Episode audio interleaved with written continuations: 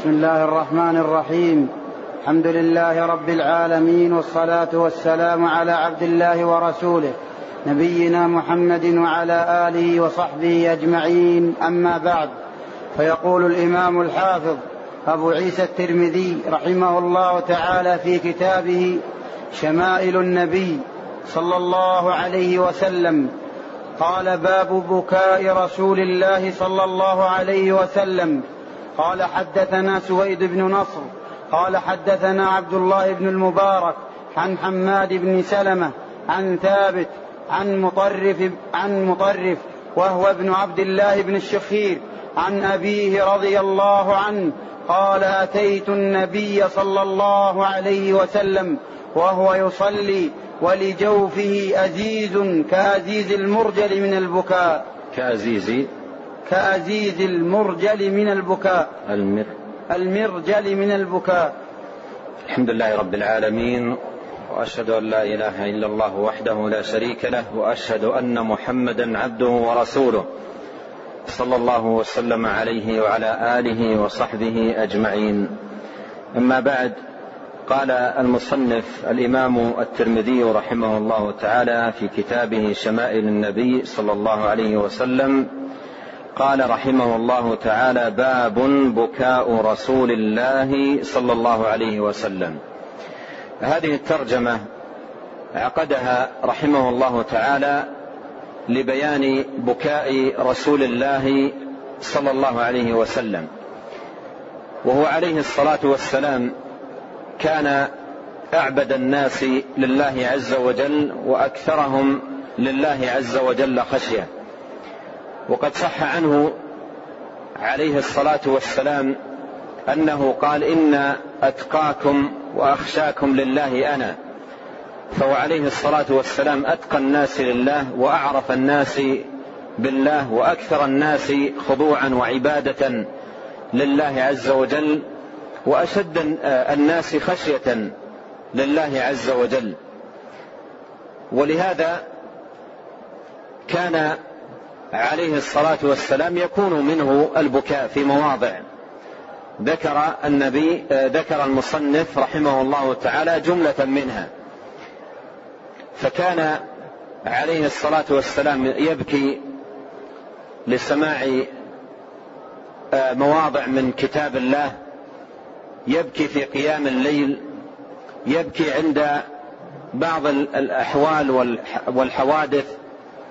المؤلمة أو المحزنة كل ذلك كان يحصل منه عليه الصلاة والسلام وذلك عائد لكمال خشوعه ورقة قلبه ورحمته عليه الصلاة والسلام ورأفته. كل ذلكم من وراء كونه عليه الصلاة والسلام يحصل منه البكاء. يحصل منه البكاء والبكاء الذي يكون منه صلوات الله وسلامه عليه راجع إلى أمور هي سبب لبكائه عليه الصلاة والسلام وسيأتي نماذج منها عند المصنف رحمه الله تعالى. لكن بين يدي كلام المصنف أقرأ عليكم كلاما للعلامة ابن القيم رحمه الله جل وعلا في كتابه زاد المعاد. ذكر فيها ذكر فيه هدي النبي عليه الصلاة والسلام في البكاء والأسباب التي كان لأجلها يحصل منه صلوات الله وسلامه عليه البكاء. قال وأما بكاؤه صلى الله عليه وسلم فكان من جنس ضحكه لم يكن بشهيق يعني لم يكن بكاء. النبي عليه الصلاة والسلام بكاء بشهيق. بعض الناس إذا بكى يحصل له عند بكائه شهيق صوت عال يشاهق وهو يبكي. فالنبي عليه الصلاة والسلام لم يكن في بكائه شيء من ذلك. ولهذا يقول ابن القيم رحمه الله فكان بكاؤه من جنس ضحكه لم يكن بشهيق ورفع صوت كما ان كما أنه لم يكن ضحكه بالقهقهة كما أنه لم يكن ضحكه عليه الصلاة والسلام بقهقهة. لما كان يضحك ما كان يرفع الصوت العالي في الضحك. وكذلك البكاء لم يكن بصوت وشهيق. وهذا فيه أن بكاءه عليه الصلاة والسلام فيه اعتدال. كما أن ضحكه عليه الصلاة والسلام فيه اعتدال. وهديه في كل الأمور وسط. لم يكن عليه الصلاة والسلام لا يتأثر ولا يبكي للأمور التي تؤلم وتبكي لم يكن كذلك. ولم يكن أيضا إذا بكى عليه الصلاة والسلام يبكي بشهيق أو بصوت عال بل كان هديه عليه الصلاة والسلام قواما بين ذلك. قال ولكن كانت تدمع عيناه حتى تهملا يعني ينزل منهما الدمع. ويسمع لصدره أزيز. وهذا سيأتي في الحديث الأول الذي ساقه المصنف. وكان بكاؤه تارة رحمة للميت. وتارة خوفا على أمته وشفقة عليها. وتارة من خشية الله. وتارة عند سماع القرآن. وهو بكاء اشتياق ومحبة وإجلال مصاحب للخوف والخشية. ولما مات ابنه إبراهيم دمعت عيناه وبكى رحمة له وقال تدمع العين ويحزن القلب ولا نقول إلا ما يرضي ربنا. وإنا بك يا إبراهيم لمحزونون. وبكى لما شاهد إحدى بناته ونفسها تفيض أي تخرج. وبكى لما قرأ عليه ابن مسعود رضي الله عنه سورة النساء وانتهى فيها إلى قوله تعالى فكيف إذا جئنا من كل أمة بشهيد وجئنا بك على هؤلاء شهيدا. وبكى لما مات عثمان بن مضعون وبكى لما كسفت الشمس وصلى صلاة الكسوف وجعل يبكي في صلاته وجعل ينفخ. ويقول ربي ألم تعدني ألا تعذبهم وأنا فيهم وهم يستغفرون ونحن نستغفرك وبكى؟ ونحن نستغفرك. وبكى لما جلس على قبر إحدى بناته وكان يبكي أحيانا في صلاة الليل. فهذه خلاصة أوردها ابن القيم رحمه الله تعالى في بيان بكاء النبي صلى الله عليه وسلم. وكل ما ذكره رحمه الله تعالى سيأتي الدليل عليه مما ساقه المصنف رحمه الله تعالى في هذه الترجمة. أورد المصنف رحمه الله تعالى أول ما أورد في هذه الترجمة حديث عبد الله بن الشخير رضي الله عنه. قال أتيت النبي صلى الله عليه وسلم وهو يصلي. جئت عنده عليه الصلاة والسلام وحضرت وكان قائما يصلي صلوات الله وسلامه عليه. قال ولجوفه أي صدره أزيز كأزيز المرجل من البكاء. لصدره صوت. لصدره صوت صوت أزيز. قال ولجوفه أزيز كأزيز المرجل. والمرجل هو القدر من النحاس. وقيل سم سمي مرجلا لأنه إذا نصب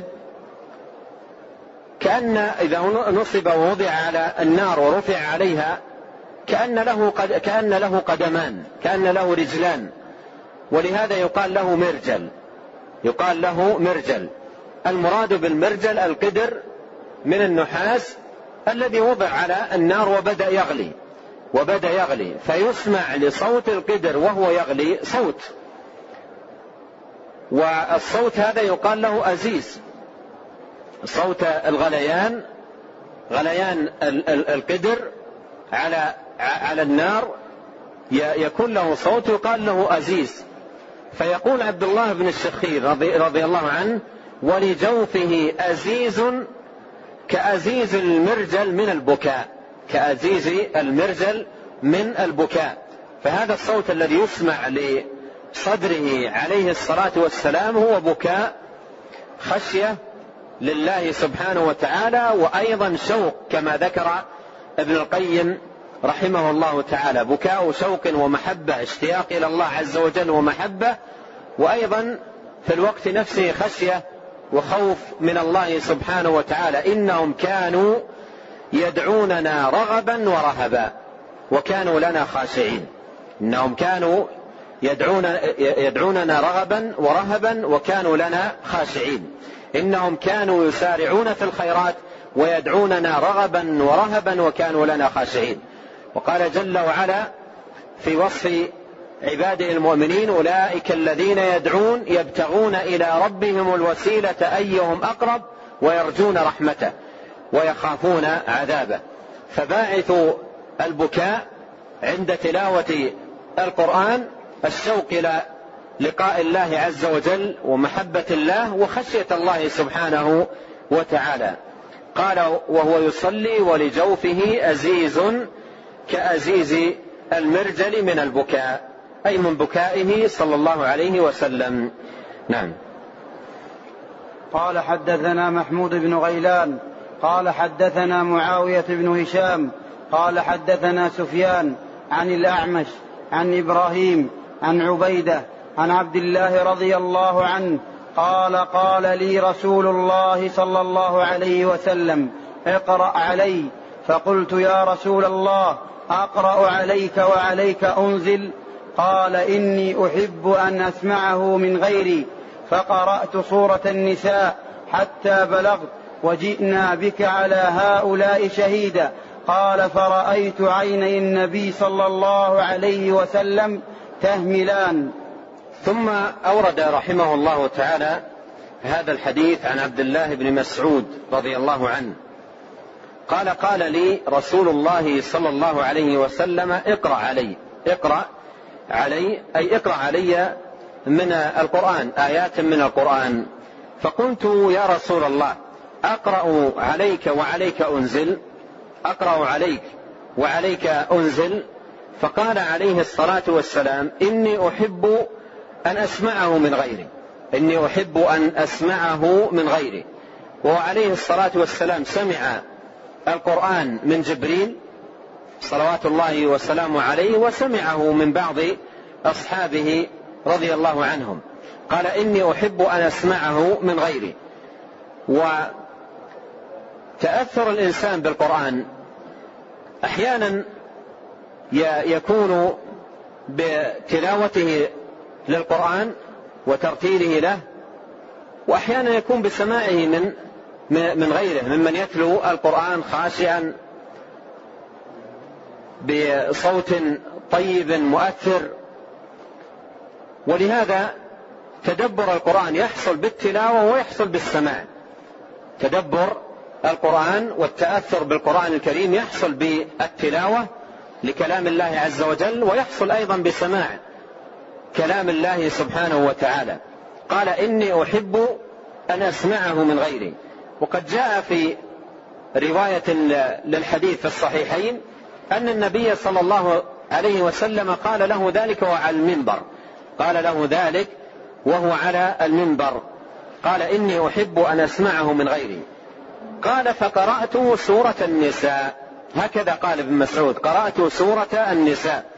وهذا يستفاد منه أنه ليس هناك كراهة أن تقول سورة النساء أو تقول سورة البقرة لا كراهة في ذلك ولا حاجة أن يقال السورة التي يذكر فيها النساء أو السورة التي يذكر فيها أو تذكر فيها البقرة بل تقول سورة البقرة وسورة النساء ولا حرج في ذلك ولا كراهة كما قال ذلك هنا عبد الله بن مسعود رضي الله عنه. قال حتى بلغت وجئت وجئنا بك على هؤلاء شهيدا. وجئنا بك على هؤلاء شهيدا. جئنا بك أي أيها الرسول. صلوات الله وسلامه عليه. فكيف إذا جئنا من كل أمة بشهيد؟ والله عز وجل جعل على كل أمة من الأمم شهيد وهو النبي الذي بعث فيهم. وهو النبي الذي بعث فيهم. وهذا من كمال عدل الله سبحانه وتعالى أن كل أمة من الأمم يشهد عليهم يوم القيامة نبيهم بالخير الذي كانوا فيه أو الشر الذي كانوا عليه. يشهد عليهم بهذا أو بهذا بما كانوا عليه من خير أو شر. قال فكيف إذا جئنا من كل أمة بشهيد وجئنا بك أي أيها النبي صلوات الله وسلامه عليه على هؤلاء شهيدا أي على أمتك. على هؤلاء شهيدا أي على أمتك. فلما وصل إلى هذا الموضع لما وصل عبد الله بن مسعود في قراءته إلى هذا الموضع يقول فرأيت عيني النبي صلى الله عليه وسلم تهملان. رأيت عيني النبي صلى الله عليه وسلم تهملان أي تسيلان من الدموع تنزل من عينيه صلوات الله وسلامه عليه الدموع. قال فرأيت عيني عينيه عيني النبي صلى الله عليه وسلم تهملان. هذا الموضع بكى فيه عليه الصلاة والسلام في سماعه القرآن والموضع الأول بكى فيه عليه الصلاة والسلام وهو يتلو القرآن. نعم. قال رحمه الله حدثنا قتيبة قال حدثنا جرير عن عطاء بن السائب عن أبيه عن عبد الله بن عمرو قال انكسفت الشمس يوما على عهد رسول الله صلى الله عليه وسلم فقام رسول الله صلى الله عليه وسلم يصلي حتى لم يكد يركع ثم ركع فلم يكد يرفع رأسه ثم رفع فلم يكد أن يسجد ثم سجد فلم يكد أن يرفع رأسه فجعل ينفخ ويبكي ويقول ربي ألم تعدني ألا تعذبهم وأنا فيهم؟ ربي ألم تعدني ألا تعذبهم وهم يستغفرون ونحن نستغفرك. فلما صلى ركعتين انجلت الشمس فقام فحمد الله تعالى وأثنى عليه. ثم قال إن الشمس والقمر آيتان من آيات الله لا ينكسفان لموت أحد ولا لحياته. فإذا انكسفا فافزعوا إلى ذكر الله تعالى. ثم أورد رحمه الله تعالى هذا الحديث في بكاء النبي عليه الصلاة والسلام حديث عبد الله بن عمرو بن العاص رضي الله عنهما. قال انكسفت الشمس يوما على عهد رسول الله صلى الله عليه وسلم. انكساف الشمس المراد به ذهاب ضوئها. المراد به ذهاب ضوء الشمس سواء كاملا أو بعضه. فهذا يقال له كسوف. يقال له كسوف. بأن يذهب ضوء الشمس كاملا تظلم الدنيا تماما أو يذهب بعض ضوء الشمس جزء منها إما الربع أو أقل من ذلك أو أكثر. هذا يقال له كسوف. والشمس في حياته عليه الصلاة والسلام كسفت مرة واحدة. كسفت مرة واحدة صلوات الله والسلام عليه. وذلك في السنة العاشرة من الهجرة. في السنة العاشرة من الهجرة. ووافق ذلك الوقت أن آه، توفي إبراهيم ابن النبي صلوات الله والسلام عليه ورضي الله عنه. توفي إبراهيم في ذلك الوقت. وكان من عقيدة أهل الجاهلية وظنهم أن الشمس والقمر يكسفان لموت عظيم أو لحياة عظيم. أن الشمس والقمر يكسفان إما لموت عظيم أو لحياة عظيم. كانوا يعتقدون ذلك أن إذا كسفت فهذا دليل على أنه في ذلك اليوم يموت عظيم أو يولد عظيم. فكان وافق كسوف الشمس وفاة إبراهيم رضي الله عنه. ابن النبي صلى الله عليه وسلم. فلما خطب الناس عليه الصلاة والسلام بهذه المناسبة بين أن الشمس والقمر آيتان من آيات الله لا ينكسفان لموت أحد ولا لحياته. لا ينكسفان لموت أحد ولا لحياته. وإنما هما آيتان من آيات الله سبحانه وتعالى يخوف بهما عباده. أما موت عظيم أو وفاة عظيم فهذا لا علاقة له البتة بكسوف الشمس وخسوف القمر. لا علاقة له البتة بذلك. وما كان يعتقده أهل الجاهلية من الربط بين هذه الآية وبين وفاة عظيم أو حياة عظيم هذا أمر لا أصل له ولا أساس. قال انكسفت الشمس يوما على عهد رسول الله صلى الله عليه وسلم. فقام رسول الله صلى الله عليه وسلم يصلي. قام رسول الله صلى الله عليه وسلم يصلي. جاء في بعض الروايات أنه أمر من ينادي الصلاة جامعة واجتمع الناس في المسجد وجاء في بعض الروايات أنه خرج فزعا كأنما الساعة قامت. صلوات الله وسلامه عليه. خرج يجر درعة فزعا كأنما قامت الساعة. وأمر مناديا ينادي الصلاة جامعة فاجتمع الناس للصلاة وأمهم صلى الله عليه وسلم وصلى بهم صلاة الكسوف. قال فقام رسول الله صلى الله عليه وسلم يصلي حتى لم يكد يركع. حتى لم يكد يركع. يعني قام يقرأ طويلا. قام عليه الصلاة والسلام يقرأ طويلا. أطال القراءة حتى لم يكد يركع. يعني من طول القراءة. حتى لم يكد يركع ثم ركع. فلم يكد يرفع رأسه يعني أطال أيضا الركوع صلوات الله وسلامه عليه. ثم رفع أي الاعتدال بعد الركوع فلم يكد أن يسجد أي أطال القيام بعد الركوع. ثم سجد فلم يكد أن يرفع رأسه فلم يكد أن يرفع رأسه. هكذا ذكرت صفة الصلاة في هذه الرواية. أن أن الصلاة صلاة الكسوف كانت كالصلاة المعتادة. ركعتين يطيل فيهما القراءة القراءة ويجهر فيهما بالقراءة. هكذا جاءت صفة صلاة الكسوف في هذه الرواية. لكن المحفوظ في صفة صلاة الكسوف أن الركعة بركوعين أن الركعة بركوعين كما في الصحيحين وغيرهما من حديث ابن عمر وغيره أن الركعة بركوعين. وعليه فإن الذي ذكر هنا كما بين أهل العلم شاذ والمحفوظ من فعله عليه الصلاة والسلام في صلاته للكسوف أنه صلى الله عليه وسلم صلى ركعتين كل ركعة بركوعين. بمعنى أنه يقوم يكبر تكبيرة الإحرام ويقرأ الفاتحة ثم يقرأ ما تيسر ويطيل القراءة ثم يركع ويطيل الركوع ثم يرفع ويقرأ الفاتحة. بدل أن يقول ربنا ولك الحمد يقرأ الفاتحة ثم يقرأ أيضا ما تيسر بعد ذلك ويطيل ثم يركع. ثم يرفع ثم يسجد. فتكون صفة صلاة الكسوف المحفوظة عنه صلى الله عليه وسلم ركعتان كل ركعة بركوعين. ركعتان كل ركعة بركوعين. وهذه الصفة اختصت بها صلاة الكسوف. هذه الصفة اختصت بها صلاة الكسوف. والرواية التي ساقها المصنف هنا ليس فيها إلا ركوع واحد.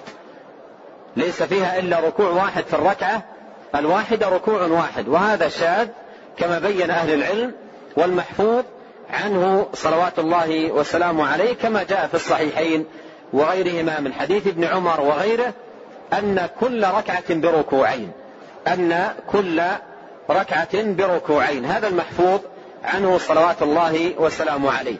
وصلاة الكسوف تحصل بين وقت وآخر وقد يطول تطول المسافة. وإذا كان الإمام لا يستحضر صفة الصلاة قد يقع في الخطأ. وأذكر أحد الشباب من المتدينين ذكر لي قصته وهي طريفة. يقول عينت في قرية من القرى وهو مدرس لمادة الرياضيات. يقول فأخذت معي كتب مادة الرياضيات وليس معي أي كتاب في الفقه. ووصلت المنطقة وجلست عندهم أيام قليلة وأنا أصلي معهم في المسجد وتعرفت عليهم وتعرفوا علي. يقول فكسفت الشمس بعد العصر. وإمام المسجد في ذلك اليوم كان سافر خارج البلد فجاءوا إلي في البيت. يرونني ملتحي ومتدين ويقول جاءوا إلي في البيت وقالوا إن الإمام مسافر والآن الشمس كسفت ونريد أن تصلي بنا صلاة الكسوف. يقول حاولت أن أتذكر صفة صلاة الكسوف؟ ما عرفت. فتشت الكتب التي عندي كلها كتب رياضيات. المادة التي يدرسها يقول فقلت لهم ما, ما أستطيع أنا أعتذر. ما قلت لهم ما أعرف. لهم ما أستطيع ابحثوا عن شخص آخر. قالوا ابدا الجماعة كلهم الآن في المسجد مجتمعين وارسلونا لك يقولون أنت الذي تصلي بنا. يقول فوجدتني مضطر أن أذهب إلى المسجد. ومشيت إلى المسجد بنية أنني إذا دخلت المسجد أقدم شخصا أتوسم في أحد الموجودين وألزم عليه أن يصلي هو. يقول بهذه النية ذاك لا بنية أن أصلي. يقول لما دخلت المسجد الناس كلهم قاموا قالوا جاء الشيخ جاء الشيخ وقاموا صفوف. يقول فوجدتني مضطر أن أقف في مكان الإمام وأصلي بهم. وأنا لا أدري كيف تصلى صلاة الكسوف. يقول فكبرت سبع تكبيرات. كبرت سبع تكبيرات يقول وقرأت سبح وركعت والتكبيرة الثانية خمس تكبيرات ثم قلت السلام عليكم ورحمة الله السلام عليكم ورحمة الله. وإذا في رجل شايب مسن خلفي تماما يقول لما سلم قال ما شاء الله اليوم عيد. ما شاء الله اليوم عيد. يقول فأسفت لحالي رجل عامي ومسن وشايب. وأنا يعني المفترض أنني أكون أعرف هذه الصلاة. يقول فلما قال هذه الكلمة أدركت أنني يعني أخطأت خطأ فاحشا في حق هؤلاء بصلاة الكسوف.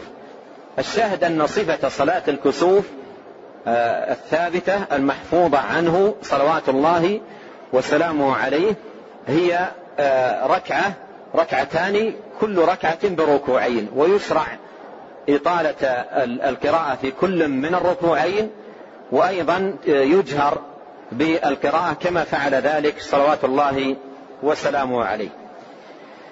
قال فجعل ينفخ ويبكي وهذا موضع الشاهد. فجعل ينفخ ويبكي صلوات الله وسلامه عليه أي يسمع لصدره صوت ويبكي صلوات الله وسلامه عليه في صلاته وفي مناجاته لربه صلوات الله وسلامه عليه ويقول ربي ألم تعدني ألا تعذبهم وأنا فيهم؟ ألم تعدني ألا تعذبهم وأنا فيهم؟ ربي ألم تعدني ألا تعذبهم وهم يستغفرون؟ وهذا كما جاء في الآية وما كان الله معذبهم وأنت فيهم وما كان الله معذبهم وهم يستغفرون. جاء عن ابن عباس رضي الله عنهما كما في تفسير ابن كثير وغيره عند هذه الآية قال هما كان فيهم أمانان. كان فيهم يعني أمته عليه الصلاة والسلام أمانان. النبي صلى الله عليه وسلم والاستغفار.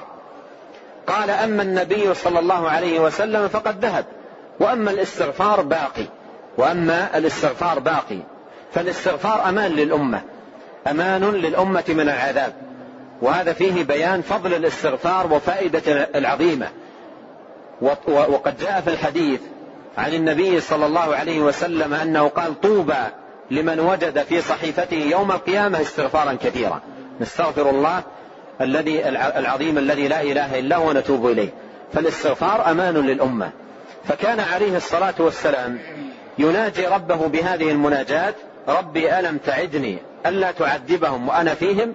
ربي ألم تعدني ألا تعذبهم وهم يستغفرون ونحن نستغفرك. ونحن نستغفرك. وهذا أيضا مما يؤخذ منه من فائدة أنه يستحب عند الكسوف الإكثار من الاستغفار. يستحب الإكثار من الاستغفار. قبل الصلاة وبعد الصلاة يحرص المسلم على كثرة على كثرة الاستغفار. والاستغفار فيه زوال الهموم وكشف الغموم وإزالة الكربات وتيسير الأمور وخيراته وبركاته على المستغفرين في الدنيا والآخرة لا تعد ولا تحصى. ومن بركاته في الدنيا ما اجتمع في قوله فقلت استغفروا ربكم إنه كان غفارا يرسل السماء عليكم مدرارا ويمددكم بأموال وبنين ويجعل لكم جنات ويجعل لكم أنهارا. قال فقام فحمد الله يعني بعد الصلاة قام فحمد الله وأثنى عليه ثم قال إن الشمس والقمر آيتان من آيات الله لا ينكسفان لموت أحد ولا لحياته. خلافا لما يعتقده المشركون في الجاهلية أن أن الشمس والقمر ينكسفان لموت عظيم أو لحياة عظيم. قال لا ينكسفان لموت أحد ولا لحياته فإذا انكسف فافزعوا إلى ذكر الله. فإذا انكسف فافزعوا إلى ذكر الله. يدخل في قوله افزعوا إلى ذكر الله الصلاة دخولا أوليا ويدخل أيضا ذكر الله عز وجل بالتهليل والتسبيح وغير ذلك ويدخل أيضا كثرة الاستغفار والمناجاة واللجوء إلى الله سبحانه وتعالى. وفي بعض روايات الحديث الثابتة في الصحيحين وغيرهما أنه عليه الصلاة والسلام لما صلى بهم صلاة الكسوف رأوه فعل شيئا في الصلاة في تلك الصلاة لم يفعله قط فيما رأوه عليه الصلاة والسلام من صلواته فرضها ونفلها. ألا وهو أنه في صلاة الكسوف وهو يصلي عليه الصلاة والسلام أثناء الصلاة تقدم إلى الأمام. أثناء الصلاة وهو يصلي تقدم إلى الأمام بعض الخطوات ومد يديه كأنه يريد أن يأخذ شيء. وقت الصلاة وهو يصلي. مد يديه كأنه يريد أن يأخذ شيئا. ثم بعدها بقليل رجع إلى الوراء. عليه الصلاة والسلام. رجوع الخائف من الشيء. رأوه فعل ذلك وهي صفة لم يعهدوها منه. فلما أنهى عليه الصلاة والسلام صلاته قالوا رأيناك فعلت شيئا. في, في هذه الصلاة لم نعهد أو لم, لم تفعل. فقال عليه الصلاة والسلام رأيت الجنة والنار. رأيت الجنة والنار. يعني رآهما رأي العين. الصحابة رضي الله عنهم صفوف خلفه ما رأوا شيئا. والنبي عليه الصلاة والسلام رأى الجنة والنار رأي العين. والله جل وعلا على كل شيء قدير سبحانه وتعالى. فرأى عليه الصلاة والسلام أولا الجنة وتقدم ومد يده. قال أردت أن آخذ أو أقطف عنقودا من عنب الجنة. أردت أن أقطف عنقود من عنب الجنة. ولو قطفته لأكلتم منه ما بقيت الدنيا. عنقود واحد. يقول لو لو قطفته لأكلتم من هذا العنقود لبقي لأكلتم منه ما بقيت الدنيا. يعني يأكل منه الصحابة والتابعين. إلى قيام الساعة وهذا العنقود يأكل منه الناس. وهذا نعرف من خلاله الفرق الشاسع والبون الكبير بين نعيم الجنة ونعيم الدنيا. فلا تعلم نفس ما أخفي لهم من قرة أعين جزاء بما كانوا يعملون. قال عليه الصلاة والسلام فيها ما لا عين رأت ولا أذن سمعت ولا خطر على قلب بشر. فالجنة فيها عنب والدنيا فيها عنب. لكن هل عنب الجنة كعنب الدنيا؟ يقول ابن عباس أو ابن مسعود يقول ليس في الدنيا ليس في الجنة مما في الدنيا إلا الأسماء.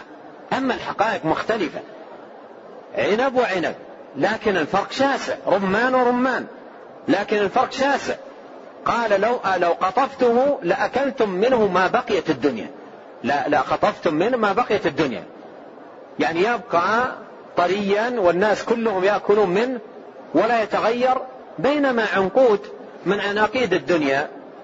ضعه يوم يومين ثم يخرب يصبح غير صالح للأكل. أما هذا يبقى ما بقيت الدنيا والناس يأكلون منه. هذا فرق شاسع بين آه، نعيم الجنة ونعيم الدنيا. ورأى عليه الصلاة والسلام النار.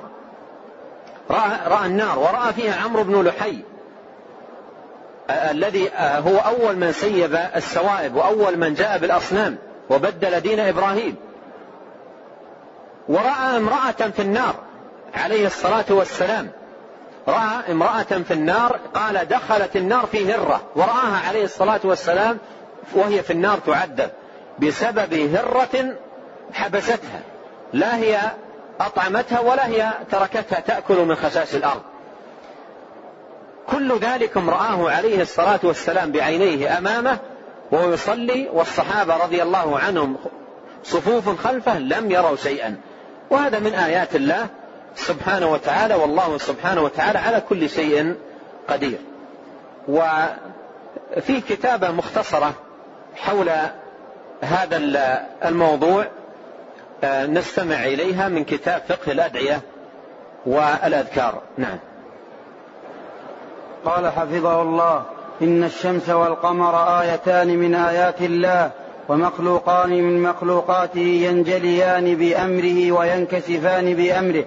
فإذا أراد الله تعالى أن يخوف عباده من عاقبة معاصيهم وذنوبهم كسفهما باختفاء ضوئهما كله أو بعضه إنذارا للعباد وتذكيرا لهم لعلهم يرجعون ويتوبون وينيبون فيقومون بما أمرهم به ربهم. ويتركون ما حرمه عليهم كما قال تعالى وما نرسل بالآيات إلا تخويفا. وفي هذا دلالة على كمال قدرة الله سبحانه حيث حيث إنه سبحانه قادر على تحويل الأشياء وتبديل الأمور وتصريف الخلائق كيف شاء. ومن ذلك تغيير حال الشمس والقمر من النور والوضاءة إلى السواد والظلمة. والله على كل شيء قدير. ولذا شرع عند حصول الكسوف الفزع إلى الصلاة والدعاء والذكر والاستغفار والصدقة. روى البخاري ومسلم عن عائشة رضي الله عنها أن رسول الله صلى الله عليه وسلم قال إن الشمس والقمر آيتان من آيات الله لا ينخسفان لموت أحد ولا لحياته فإذا رأيتم ذلك فادعوا الله وكبروا وصلوا وتصدقوا.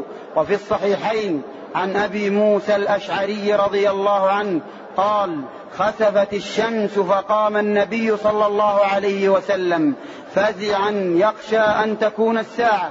فأتى المسجد فصلى بأطول, بأطول قيام وركوع وسجود. ما رأيته قط يفعله وقال هذه الآيات التي يرسل الله لا تكون لموت أحد ولا لحياته. ولكن يخوف الله بها عباده. فإذا رأيتم شيئا من ذلك فافزعوا إلى ذكره ودعائه واستغفاره.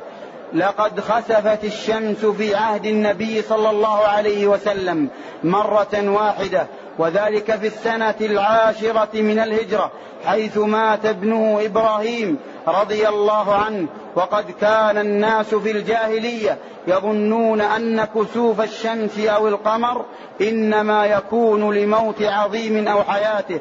فبين صلى الله عليه وسلم فساد هذا الظن الظن وخطأه وقال كما قال في حديث عائشة المتقدم إن الشمس والقمر آيتان من آيات الله لا ينخسفان لموت أحد ولا لحياته. وقد فزع صلى الله عليه وسلم عند كسوفها إلى المسجد وأمر مناديا ينادي الصلاة جامعة. فاجتمع الناس في المسجد رجالا ونساء فقام فيهم النبي صلى الله عليه وسلم وصفوا خلفه فكبر وقرأ الفاتحة وصورة طويلة يجهر بقراءته ثم ركع ركوعا طويلا جدا ثم رفع وقال سمع الله لمن حمده ربنا ولك الحمد. ثم قرأ الفاتحة وصورة طويلة لكنها أقصر من الأولى ثم ركع ركوعا طويلا دون الأول ثم رفع وقال سمع الله لمن حمده ربنا ولك الحمد. وقام قياما طويلا نحو ركوعه ثم سجد سجودا طويلا جدا نحوا من ركوعه ثم رفع وجلس جلوسا طويلا ثم سجد سجودا طويلا ثم قام إلى الركعة الثانية فصنع مثل ما صنع في الأولى. لكنها دونها في القراءة والركوع والسجود والقيام ثم تشهد وسلم. وقد تجلت الشمس ثم خطب صلى الله عليه وسلم خطبة عظيمة بليغة بين فيها أن الشمس والقمر آيتان من آيات الله لا ينكسفان لموت أحد ولا لحياته وحثهم عند حصول ذلك إلى الفزع إلى الصلاة وذكر الله ودعائه واستغفاره حتى يفرج الله وتنجلي. ومما قال في خطبته يا أمة محمد والله ما من أحد أغير من الله أن يزني عبده أو تزني أو تزني أمته. يا أمة محمد لو تعلمون ما أعلم لضحكتم قليلا ولبكيتم كثيرا. ومما قال في خطبته ما من شيء كنت لم أره إلا رأيته في مقام هذا حتى الجنة والنار وأوحي إلي أنكم تفتنون في قبوركم مثل فتنة المسيح الدجال. يقال ما علمك بهذا الرجل؟ فأما المؤمن أو الموقن فيقول هو محمد وهو رسول الله. جاءنا بالبينات والهدى فأجبنا واتبعنا فيقال نم صالحا إن كنت لموقنا به. وأما المنافق أو المرتاب فيقول لا أدري. سمعت الناس يقولون شيئا فقلته. وقال له الصحابة يا رسول الله رأيناك تناولت شيئا في مقامك ثم رأيناك تكعكعت أي رجعت إلى الوراء. قال إني رأيت الجنة. فتناولت عنقودا ولو أصبته لأكلتم منه ما بقيت الدنيا ورأيت النار فلم أر منظرا كاليوم قط قط أفظع ورأيت أكثر أهلها النساء. قالوا بم يا رسول الله؟ قال, يكفر قال بكفرهن. قيل, بك قيل يكفرن بالله قال يكفرن العشير ويكفرن الإحسان. ولو أحسنت إلى إحداهن الدهر كله ثم رأت منك شيئا قالت ما رأيت منك خيرا قط. إن فزع النبي صلى الله عليه وسلم للكسوف وصلاته. هذه الصلاة وعرض الجنة والنار عليه أثناء هذه الصلاة ورؤيته لكل ما نحن لاقوه من أمر الدنيا والآخرة. ورؤيته الأمة تفتن في قبورها وخطبته هذه الخطبة البليغة المؤثرة وأمره أمته عند الكسوف أن يفزعوا إلى الصلاة والذكر والدعاء والاستغفار والتكبير والصدقة ليدل على عظم شأن الكسوف وأهمية الفزع فيه إلى الصلاة والدعاء والاستغفار. والحال والحال أن كثيرا من الناس في هذا الزمان تهاونوا بأمر الكسوف ولم ولم يقيموا له وزنا ولم يحرك لهم ساكنا وما ذلك إلا لضعف الإيمان والجهل بالسنة والاعتماد على من يحيل أمر الكسوف إلى الأسباب الطبيعية مع الغفلة عن أسبابه الشرعية والحكمة البالغة التي من أجلها يحدث الله الكسوف وفقنا الله لتعظيم آياته والخوف منه ورزقنا الاعتبار بآياته والانتفاع بها. إنه جواد كريم. نعم. قال رحمه الله حدثنا محمد بن غيلان. قال حدثنا أبو أحمد. قال حدثنا سفيان عن عطاء بن السائب عن عكرمة عن ابن عباس رضي الله عنهما قال أخذ النبي صلى الله عليه وسلم ابنة له تقضي فاحتضنها فوضعها بين يديه فماتت وهي بين يديه وصاحت أم أيمن رضي الله عنها فقال أتبكين عند رسول الله صلى الله عليه وسلم؟ فقالت ألست أراك تبكي؟ قال إني لست أبكي إنما هي رحمة. إن المؤمن بكل خير على كل حال إن نفسه تنزع من بين جنبيه وهو يحمد الله تعالى. ثم أورد المصنف رحمه الله تعالى هذا الحديث عن ابن عباس رضي الله عنهما. قال أخذ النبي صلى الله عليه وسلم ابنة له تقضي فاحتضنها. تقضي أي في النزع. تقضي أي في النزع. وقيل إن هذه الابنة هي ابنة بنته زينب من زوجها أبي العاص بن الربيع وكانت وفاتها في السنة التاسعة من الهجرة. يقول أخذ النبي صلى الله عليه وسلم ابنة له تقضي فاحتضنها أي ضمها إلى حضنه صلوات الله وسلامه عليه رحمة ورأفة منه بها فوضعها بين يديه فماتت. فماتت أي بين يدي النبي عليه الصلاة والسلام. قال فماتت وهي بين يديه وصاحت أم أيمن رضي الله عنها. فقال أتبكين عند رسول الله صلى الله عليه وسلم؟ فقالت ألست أراك تبكي؟ ألست أراك تبكي؟ بكاء النبي عليه الصلاة والسلام كان بدمع العين. كان بكاؤه عليه الصلاة والسلام بدمع العين مثل ما قال في آه، آه، عند بكائه آه، في وفاة ابنه إبراهيم قال العين تدمع والقلب يخشع ولا نقول إلا ما يرضي الرب ولا نقول إلا ما يرضي الرب فالعين تدمع ودمع العين رقة ورحمة ورأفة بمن قبضت روحه وقوله ولا نقول إلا ما, ما يرضي الرب هذا فيه صيانة اللسان وحفظه من كل أمر ينافي الصبر أو الرضا بقضاء الله سبحانه وتعالى وقدره. فبكاؤه كان بدمع العين صلوات الله وسلامه عليه. ولهذا قالت له ألست أراك تبكي؟ قال إني لست أبكي إنما هي رحمة. إن إني لست أبكي وإنما هي رحمة. يعني هذا الدمع وهذا التأثر رحمة بهذا بهذه التي قبضت روحها رحمة بها. فجمع عليه الصلاة والسلام في طريقة هذه بين الرضا بقضاء الله سبحانه وتعالى فلم يقل إلا ما يرضي الله وأيضا جمع في الوقت نفسه مع ذلك الرحمة بمن قبضت روحه. الرحمة بمن قبضت روحه. فهذه الحال أكمل من حال من لا تدمع عينه من شدة رضاه. هذه الحال أكمل من حال من لا تدمع عينه من شدة الرضا. لأنه يعني بعض الناس قد يكون لقوة الرضا الذي عنده لا تدمع عينه.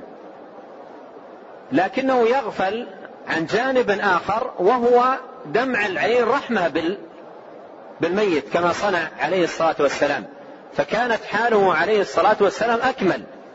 جمع بين مقام الرضا بالقضاء فلا يقول إلا ما يرضي الله سبحانه وتعالى وفي الوقت نفسه دمع العين رحمة بالميت رحمة بمن قبضت روحه. فجمع بين الرحمة لقد كان لقد جاءكم رسول من أنفسكم عزيز عليه ما عنتم حريص عليكم بالمؤمنين رؤوف رحيم. فجمع بين الرحمة بمن قبضت روحه والرضا بقضاء الله سبحانه وتعالى.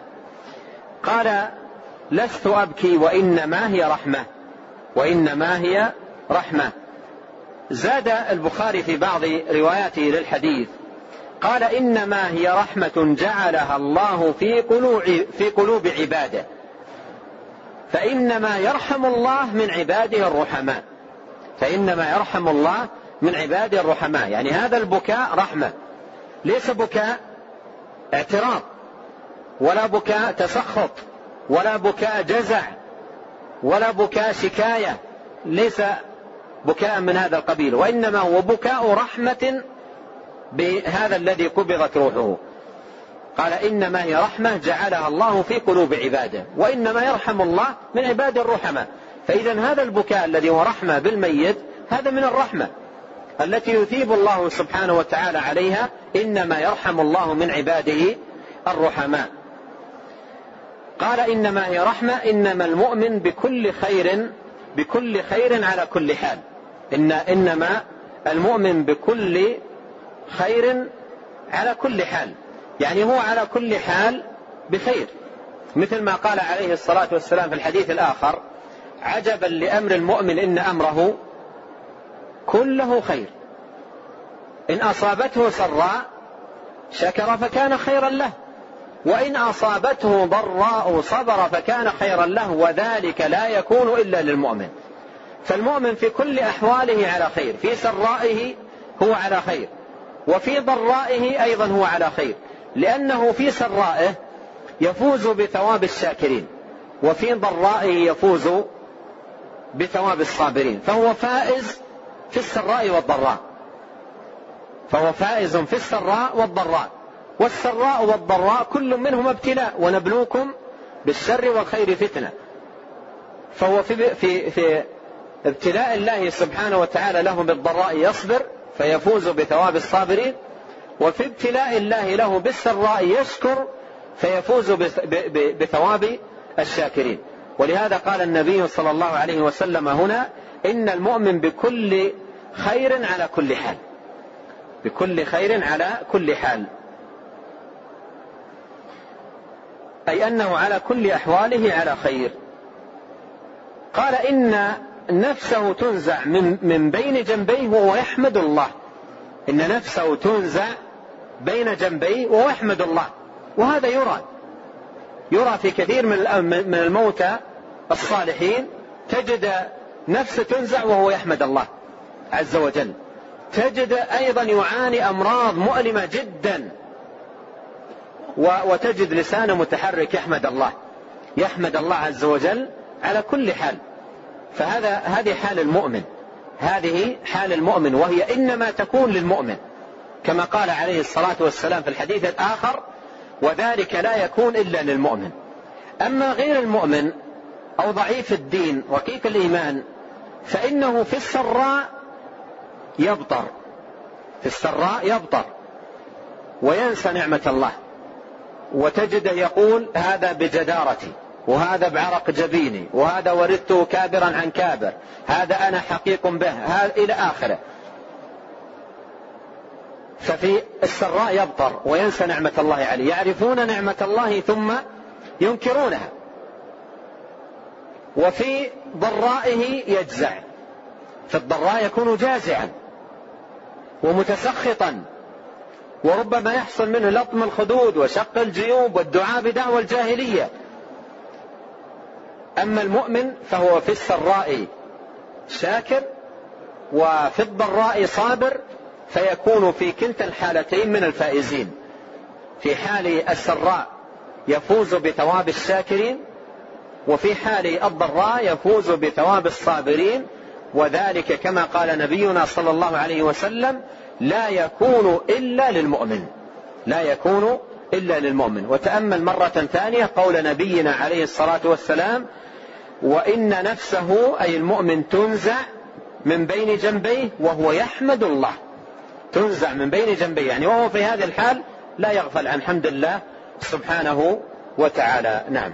قال رحمه الله حدثنا محمد بن بشار قال حدثنا عبد الرحمن بن مهدي قال حدثنا سفيان عن عاصم بن عبيد الله عن القاسم بن محمد عن عائشة رضي الله عنها أن رسول الله صلى الله عليه وسلم قبل عثمان بن مضعون وهو ميت وهو يبكي أو قال عيناه تهراقان. ثم أورد رحمه الله تعالى هذا الحديث عن عائشة رضي الله عنها أن رسول الله صلى الله عليه وسلم قبل عثمان بن مضعون وهو ميت. قبل عثمان بن مضعون وهو ميت. قال وهو يبكي. أي أيوة والنبي صلى الله عليه وسلم يبكي أو قال عيناه تهرقان يعني تهرقان من الدموع. تنزل الدموع من عينيه صلوات الله وسلامه عليه. وعرفنا أن هذا البكاء بكاء رحمة. أن هذا البكاء بكاء رحمة يجعلها الله سبحانه وتعالى في قلوب عباده. مثل ما مر معنا في الحديث المتقدم. قال لا أبكي إنما هي رحمة.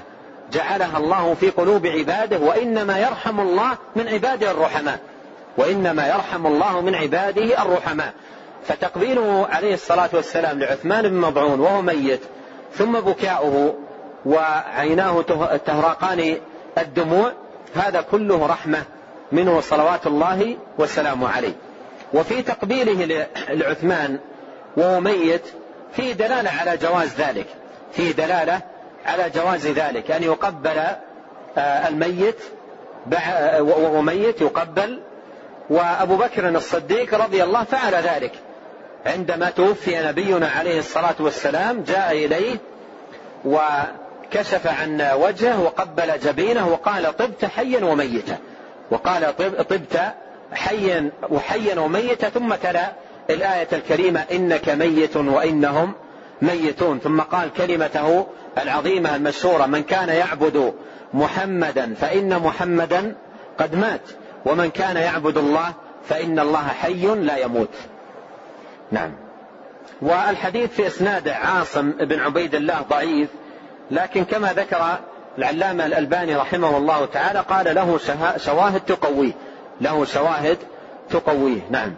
قال رحمه الله حدثنا إسحاق بن منصور قال أخبرنا أبو, عاص أبو عامر قال حدثنا فليح وهو ابن سليمان عن هلال بن علي عن أنس رضي الله عنه قال شهدنا ابنة لرسول الله صلى الله عليه وسلم ورسول الله صلى الله عليه وسلم جالس على القبر فرأيت عينيه تدمعان فقال أفيكم رجل لم يقارف لم يقارف الليلة؟ قال أبو طلحة أنا. قال انزل فنزل في قبرها.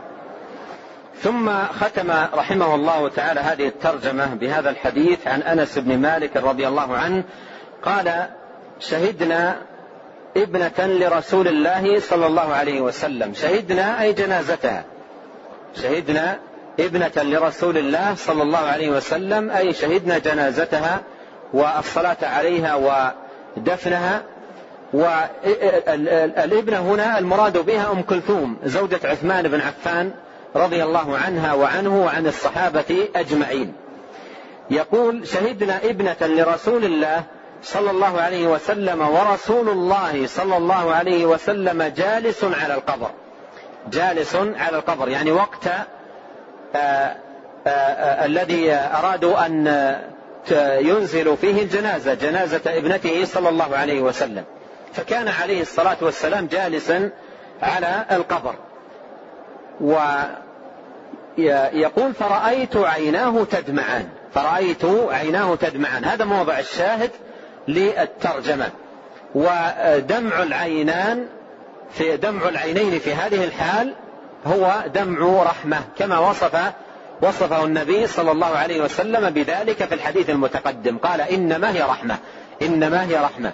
لأن قد يبكي الإنسان في مثل هذه الحال جزعا أو تسخطا أو نحو ذلك فهذا لا يجوز. وإنما البكاء الذي كان يبكيه عليه الصلاة والسلام في مثل هذه الحال بكاء رحمة رحمة بالميت مع الصبر والرضا بقضاء الله سبحانه وتعالى. ولهذا فإن هذا البكاء بكاء الرحمة لا يتنافى مع الصبر والرضا. ونبينا عليه الصلاة والسلام إمام الصابرين وإمام الراضين صلوات الله وسلامه عليه وكانت عيناه تدمعان وهذا الدمع لا يتنافى مع الصبر ولا مع الرضا. ثم قال أفيكم رجل لم يقارف الليلة؟ أفيكم رجل لم يقارف الليلة؟ أي لم يجامع أهله هذه الليلة؟ أفيكم رجل لم يقارف الليلة؟ وهذا فيه أن من قارف يعني من جامع تلك الليلة لا يشرع أن ينزل لإنزال الميت في الميت في, في القبر. لا لا ينزل في القبر لإنزال الميت وإدخاله وإدراجه في قبره. بل الذي ينزل لإدراج الميت من لم يقارف ولو لم يكن محرما. ولو لم يكن محرما للمرأة التي تنزل في القبر. ولهذا قال النبي عليه الصلاة والسلام أفيكم رجل لم يقارف الليلة؟ قال أبو طلحة أنا وأبو طلحة أجنبي عن بنات النبي ليس من محارمهن. أجنبي عن بنات النبي صلى الله عليه وسلم ليس من من محارمهن. قال أنا قال انزل فنزل في قبرها. فنزل في قبرها أي لإنزالها في القبر.